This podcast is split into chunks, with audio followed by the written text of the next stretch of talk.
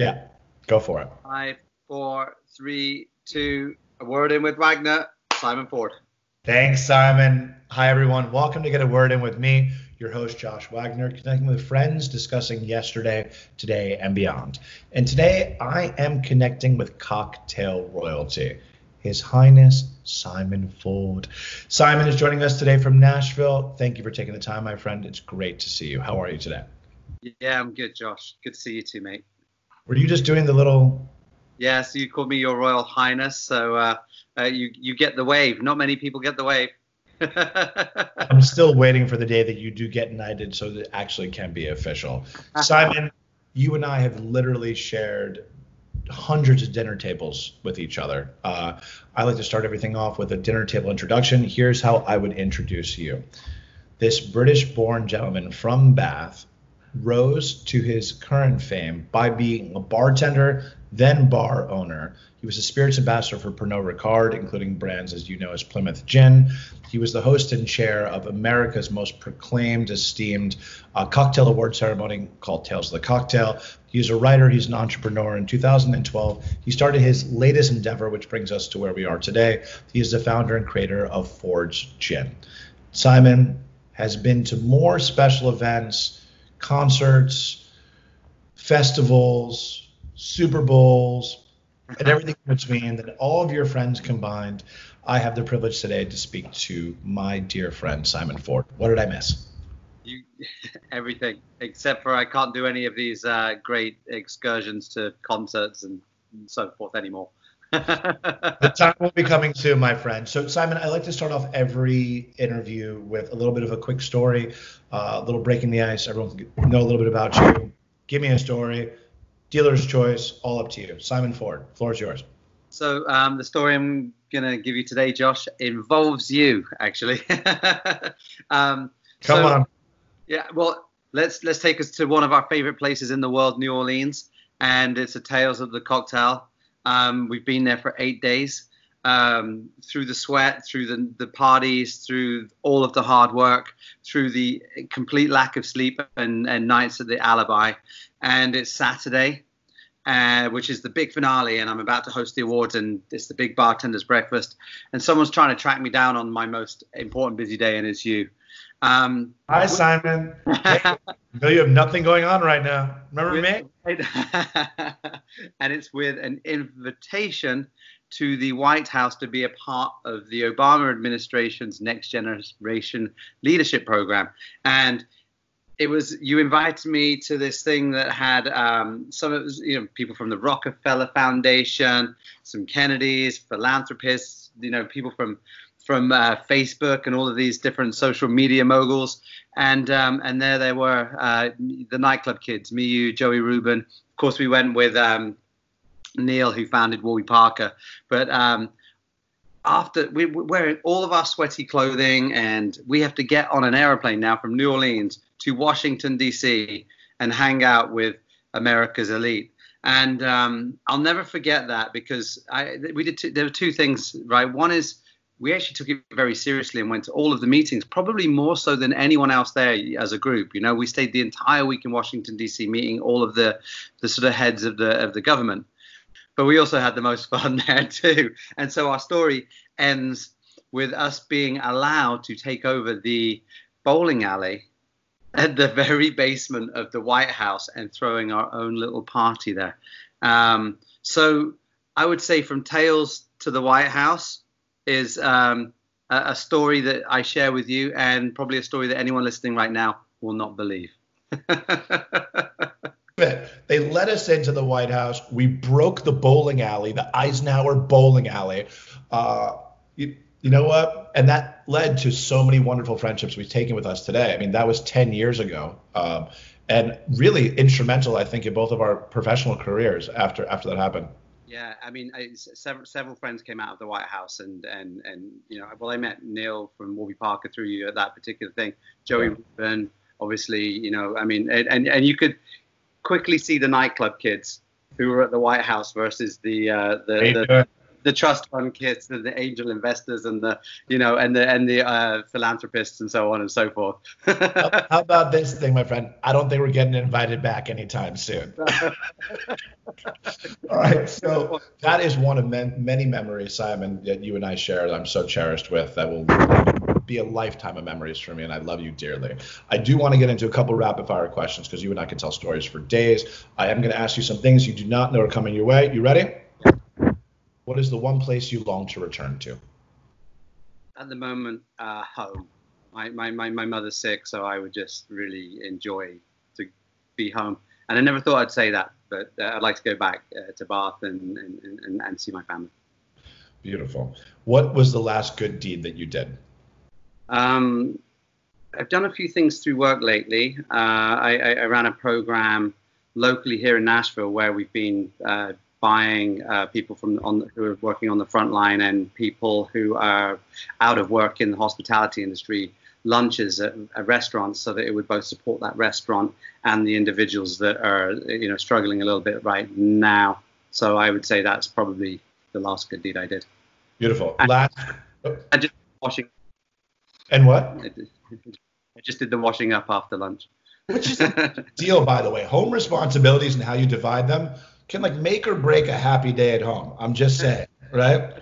because it's like you cooking, you cleaning, who's making the bed every single morning, what's going on. Very good team. Uh, so for those of you who do know Simon and those who don't, you probably still know the fact anyway. This man has been into thousands of bars his entire life. His livelihood has been based on the success of bars. He created a product that was designed for bartenders by bartenders to make a, a bottle and a spirit that worked great with cocktails. My last question to you if Simon Ford is opening a bar tomorrow, what is the theme or style of the bar? Uh, experience, curated experiences. You know, you, you, you call us up and you ask us to create an experience for you, a special experience for you and your friends. Doesn't matter what it is from. You could t- tell us the type of cuisine, you could tell us the type of drinks, but it's we'll create a private experience for you, and you book it in advance, you pay for it in advance, and you come down and we we create that moment for you. You're making me smile because all I want to do is call a friend, be like, I made a reservation at Ford's. Yeah, you don't know the request, but I put it in. Come on out. That'd be great. I love it. Okay, Simon, rapid questions done. I want to get into it because for me, you know, it's about the meat and potatoes, right? Let's jump into this quickly. Let's see about the topics are that you can chime in with your expertise. And two questions we want to co- uh, cover with you and get into for the guests. Uh, for me, the first question is I want to know Simon Ford's take on what is the future of cocktail bars, of craft cocktail bars? What does the future look like? So I this is something I've been thinking about a lot, you know, because everything's reopening and returning, and of course the entire moment is going to be about making our guests feel safe and comfortable so that they want to come back. You know, it, you know, the, the politics about whether you can or can't open are irrelevant if people don't feel safe coming into your establishment. So it's going to be about making that moment feel good for them. So you're going to see things like lists, in my opinion, about all of the sanitary things that the bar is doing, you know, like, you know, and, and just to make people feel comfortable. I think that there is, you're going to not see menus, you're going to see lots of visual cues instead so that you can look at the blackboard and place your orders that way. And I think that there's going to be this whole movement around low touch, no touch, I call it, where, you know, like you don't want to see people handling you know all the all of the different facets of what you're going to receive at your table you yeah. see the thing for me is the kitchen's a safe space because there's no customer interaction. The kitchen is where they are have they have a, a, sanitary environment where they create your food and then it is brought to you. But a drink is different. As people at the bar money exchange itself over the bar. Uh, so in your next to strangers uh, at the bar. So i think that that's going to change. The bar is now going to become the kitchen. Mm. in many there will be a separation between bartender and um, and in the same way there's a separation between chef and the customer there's going to now be a separation between the bartender and the customer. I think we're going to start seeing that. I think there's going to be more acceptance to drinks that you can just crack open and go. And so a bottle of wine amongst friends is easy. You know you've got a clean glass and you know what's inside the bottle so you feel safe. So mm. i think in order to keep cocktails in that momentum, we're going to need to create, uh, you know, unique packaging for, you know, like Dante do that great martini but in a bottle. You know, more we'll see more of that. I think we'll see more canned cocktails. I think RTDs within these environments will be more acceptable. Mm. And I don't think people are about to drink out of a can or a bottle. I still think that even in a canned cocktail is going to need to be put over fresh ice in a glass. I think we're going to see a lot less garnishes. Mm. So I think that this is sort of a, this like no touch, low touch mm. kind of environment that people are going to need to create. I also I also think that um, reservations. You know, I think about fine dining and what fine dining do really really well is you tend to book on a app like Tock and you can book in advance and you pay in advance and then you turn up and your experience is kind of curated for you and you know and you sit down for your tasting menu well that might be you know the payment structure is now taken out of it and you know what you're going and getting ultimately and i think we're going to start to see that in bars. So like you, you were in ja- japan for the last couple of years. So you, you probably went to gen yamamoto as one example right? Oof. yeah. Yeah, so so you you book your time and you go in and you have six curated cocktails by one guy behind the bar and he can manage 12 of you at once.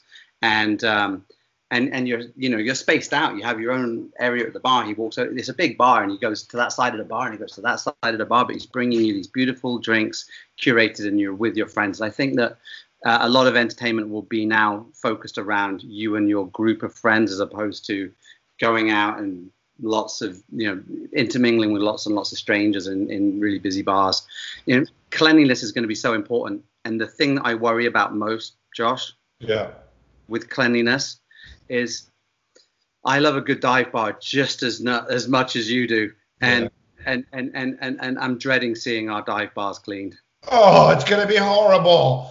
I need this. It, it, needs to remain a shithole. That's the charm in it. I don't want to order a cocktail from you. I want straight spirits and a and, and, a bottle of beer, and I want to tell stories about how filthy and amazing your bathroom is. Where's that jukebox that hasn't been dusted off in a year? Yeah.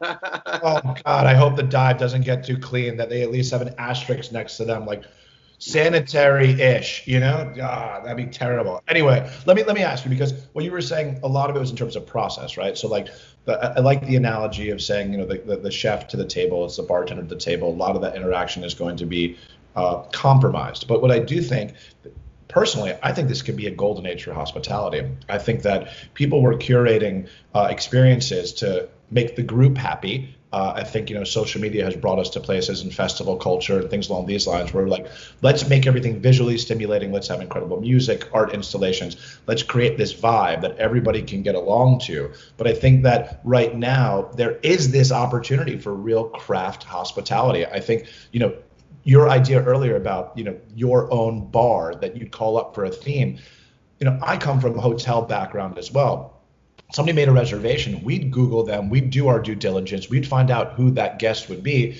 and with the anticipatory service we would make a remarkable memory for them.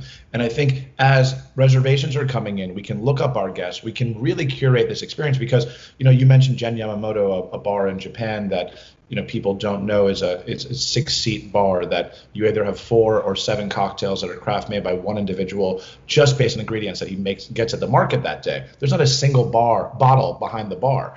I think that right now you know you and i are of an age where we saw the craft cocktail revolution happen where all of our friends were wearing vests and canes and twisted mustaches when you know craft cocktails became an expectation that every bar should have. I think there's a younger generation of bartenders right now that have the opportunity to really hone in their craft of personal approach, personal hospitality, and really show what entertainment can be at the bar top in front of you.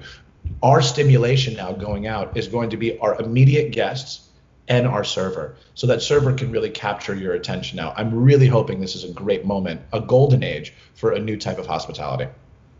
I I, I mean, I couldn't agree more, Josh. I, you know, I think that, um, you know, we're, we're, you know, what everyone is asking for really right now is just a little bit of sort of respect might not be the right word, but sort of a little bit of consideration to the circumstances we're in from the people that surround us, right? Yeah. And and so the people, uh, and, and some people will forget that.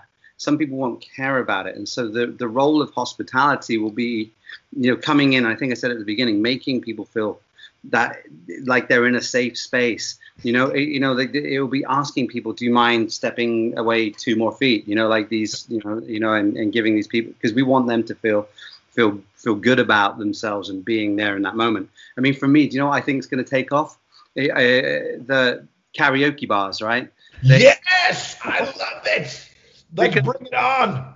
You get your own room Yeah. your friends, and someone comes in with a tray, you know, or, uh, uh, you know, and and you know, or you could just pass food through a hole in the wall into your private room, and you you you're now there in your safe space, and no one can infringe upon this moment, you know, and and and so I like that, you know, and those um, I think it's in Korea where there were lots of private rooms in Japan for or, or they they designed restaurants into segmentation so that you have privacy within the the restaurant environment. I think we're going to start to see a lot of that. Well, also, I, it's, it's, it's also to, to, that point, you know, having the private dining room PDR and you know ha- having those intimate spaces. I think what what is going to be interesting also is like how we're entering the expectation of the night, right? So like you know you and I had spoken earlier about package deals and ease of ordering, right? So like these are potentially going to be new equations of how bars operate and they can actually function as a much more sound business equation that you know we've got 32 reservations tonight, we're prepped for it, we know what's coming and we can actually maximize revenue. So right now this situation could turn into a new business model of like cost saving, preparation, we know what we're walking into. It could be a great thing. 100%. I, you know, the reason again, I'm going to go back to that fine dining model where they, they know who's coming that night and they've planned it. Is of course, from an inventory point of view, they know exactly what ingredients to order, so they're not wasting food. They're not wasting garnishes in the in, in, in the way of drinks, and they don't have to build a giant inventory of things that they, they don't necessarily need that tie up cash flow. And of course, I think that we're going to go into a world. I mean, one thing we haven't really discussed is we are going to we're, we're probably unlikely to go into a recession, and so disposable income is going to be, um, you know, it's it, there's not going to be as many people with the disposable income that we were used to in the last sort of 10 years of the economy, and so that's going to change the dynamic too. So how we stand out, how we offer value is going to be important and, and how we how a bar and restaurant can do that is really by controlling their costs yeah. you know and controlling their costs not by reducing the quality, but controlling it by reducing the waste, which is great for the environment. well, that's a great way to segue into the next topic uh, because we can dive into the future of cocktail bars a lot, but I think you know to summate what we said, it's going to be process, precision, safety, uh, interaction in a new way and where the opportunities come in all those arenas. Hopefully, you're going to see a lot of great small craft cocktail bars pop up out of this, showing the individuality of the owner, the originality they have to tackle this equation and give you a unique experience you can take with you moving forward. Moving forward, second question I want to cover with you Simon Ford your Majesty, Your Highness, has been a king of understanding trends and marketing and where a brand should be and how to gain loyalty. I would like to talk to you for five minutes about what is marketing right now. You are a small spirits brand owner. You were recently recently purchased by Brown Forman. Congratulations. Marketing for you right now is key, but the thing is, everybody's freaking out about marketing right now. What is marketing to Simon Ford? So you know, the very first steps for me when this all happened, COVID 19, and I saw what was happening to our friends. Uh, you know, in fact, this is before the lockdown. There were just people were afraid to go out, and then there were there were initial orders of moved down to 50% capacity. So right in that moment, there was, um, you know, people losing shifts and losing income, right?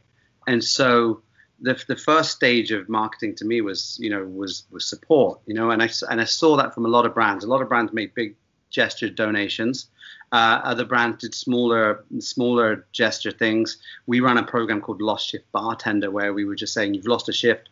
And it was quite funny you know but we, you know I asked a couple of bartenders what's the average bartender earnings like between you know 200 and 400 bucks a shift. And I'm like yeah they, they weren't like the bartenders in Miami just just for your but but um, you know, so we said, okay, let's pay four hundred dollars. You know, make a drink for us, and so we sort of were able to sort of find a, a, a legal way in order to pay bartenders four hundred dollars for their drink, knowing full well that they um, hate paperwork because we needed to sign some. We added hundred dollars just to fill out the paperwork, and there we were. And we, so you lost a shift, and so the first thing was to connect with the community.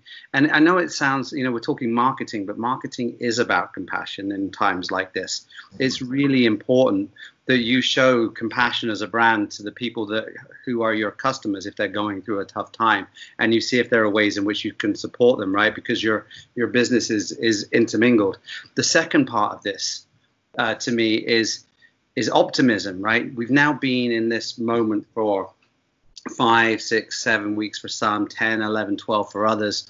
And we now need to start feeling better about what the future looks like because it feels bad. And you don't sugarcoat things, but you just start to make people feel better about the current situation. In fact, Jack Daniels, um, the, the, great thing about moving to Brown Forman is I've moved to the the, the, the king of marketing. Jack Daniels run an ad. There was people just connecting on Zoom chats you know, not being able to see each other, touch each other, and of course it, it brought up feelings of emotion. Um, Nike released an ad this morning, which is incredible. Brilliant. Uh, you know, like you know, that has basically laid a stake in the ground and said, "We we are with you in these struggles and with this fight." And and and I think that people need to hear from their brands, you know, be, you know that they support them, and it, it, you know, because this is a conversation. So, so for me, um, we've done the compassionate bit. Now we're trying to think about the the optimism at the moment and how we can sort of come back to this market and support the community get back up on its feet with innovation ideas and communication that you know again within the restrictions that an alcohol company has to face. So that's really next to me. I mean but there'll be fun things josh like when you go into you know we're working on a program right now where we help bars can and bottle cocktails mm. for example mm. so that you know we you know we can lend them the machine or actually we've hired an agency then they can go to that agency and they can can cocktails knowing that they might want some service you know put, put your own recipe in a, in a can you know and now you've got you, you retain your creativity as a bartender but you sort of now have tackled that you might not be able to sit uh, a drink or you don't want to see someone making seven ingredient cocktails now i can with that seven ingredient cocktail goes to your table. So we've been working on little bits like that, but that's very much in the bars. But the next thing we want to do is to bring moments of joy to to people if they if they've chosen. We want people to feel comfortable not going out. We yeah. want people, you know, and and feel comfortable that they stayed at home yeah. and chose that.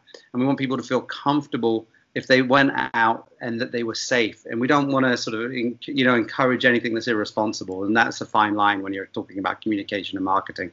Well, so communication and marketing today. Thank you, Simon, because you know it's it's so interesting today. I think the consumer themselves is going through an educational period right now as well because they're being assaulted more from a marketing perspective than the history of their lives. Right? We're dedicating our eyes to screens more than we ever have before, uh, and people are trying to not just double down; they're tripling down on their marketing dollars and efforts to capture our attention. Right? So you know people if because we have such short memories and we live in this bulimic society where we can't actually ingest anything and pass it through we just regurgitate a lot. You know it's one of those situations where we all now share a, a lot of common dialogue very quickly like in these unique times in these rough moments. Like things get old very fast with us. We have very short memories as a society. That being said capturing like for example like if i go onto my instagram feed and i look at 10 frames, seven of them now are, are, are advertisements, which is absolutely mental for me because I can't connect with my people that I'm choosing to, and I have to sift through all these messaging, right? For you, how will you and Ford's Gin differentiate? And I know you said optimism, but how do you translate that? How do you separate yourself? How do you how do you remain a maverick in a community? How do, or, or do you blend? Because right now it's also difficult for brands that aren't talking, they're being judged. It's like if you're silent, you're bad. If you speak too quickly, you did the wrong wrong thing. It's the accountability is tough, right? So how does Simon Ford sit with your board and decide marketing strategy? Ford's Gin takes the same approach that I take as a human being, right? You know, there there are certain stands and stances and um, messaging that we want to get out to the world, but we don't really spend a lot of time and energy doing that in a social media setting in an advertising setting right? We have chosen the approach of interpersonal connection and experience. That's that's always been how i've approached marketing. Um, you know so we talk to our audience. We don't talk to everybody we talk to our friends, you know, and I say friends, friends of the brand, you know, and we we develop our relationship with them personally. And what we hope is that we grow it slowly but surely. You know, like eh, eh, I mean, I, I think that people always want overnight wins, but really slow and steady always wins wins the race. And and what we do to be slow and steady is have constant communication, or try to. As the audience gets bigger, it becomes more of a challenge. But we try to have a constant communication with our current consu- consumer and customer base, and we support those who support us. Right, that's our philosophy. And you know, how do we create that optimism? Well, we do that through um, through creating connections, right? And and you've seen that, right? You, I, I mean, I used to do a lot of events before this happened, and that's how we would create the connections. If we could be the catalyst for bringing people together that want to be with other people, and in that moment we can let them flourish and be themselves, and just bring them a little nugget of information from us that brings a, a sort of level of um, loyalty is the wrong word, but certain certain certainly sort of mind Connection. connections, yeah. And so so that you know so we wanted to create those moments. The challenge now is how do we do that through an online situation? And I'm I, you know that we've executed this, but we we are we're creating music. Um, you know that that we will, will, that we will release uh, with drinks that we think you should drink with that music and stories that we'll tell. You know that's a you know a, a, another conversation for another time. But we are um, you know, we've been brainstorming how do we, you know, we were about to do a book launch for Eric alperin Unvarnished. Uh, we just pivoted, and it's a series of conversations and talks that will take place on, on Zoom and Instagram Live, um, and telling stories. I'm going to host one uh, in a few days. The, the the idea that we can now start connecting with our friends. It's not Ford's Gin talking at you. It's Ford's Gin facilitating connections through other people. And then I, I said, I, I, said, Eric, I still would love to take your book tour on the road. Yeah. You know, making up. Com- I said, why don't we put you on the top of a hill? You know, get the, the, the vending machine that Don Lee created, put that at the, at the at the side so people can go and get their own drinks. You know, yeah know, a vending machine with with you know gaps for social distancing. People put out we put out picnic blankets that are six feet apart, and everyone has their own little space, and they can go up to the the, the places to get food and drinks, and you're standing on a mountain giving a uh, your rendition of Shakespeare, you know, and, and so, I mean, we might not be able to do that right now tomorrow, but we're looking for those moments when we have better guidelines and feel safer about, you know, going out into the world. Because the one thing we don't want to do is put anyone in any unnecessary danger. And and in in these moments, the, the people that are, are really important, the people that you work with, I think sometimes people forget about that. You know, you sort of start saying, um, "Hey, if I go and if I go and do an event tomorrow, you know, there will be willing people that come to the event who don't mind being in spaces with other people, and the people that do mind um, won't turn up. Right? That's the that's the nature of it. But you have a team of people that you have to care about. You don't want to put them in any danger either, right? They're the people that live and die by Ford's gin on a daily basis. And so to ask them to be put into situations yeah. that are uncomfortable for them, I mean, it has to begin there. And so how you treat your people is how you treat your consumers. And so, you know, we're taking a very structured approach mm. to how we re-enter. And so we're just holding like I say, much more personal conversations with our audience right now as opposed to blanket. And that's because we have a small audience, Josh. If we had a big audience, it would be different, you yeah. know?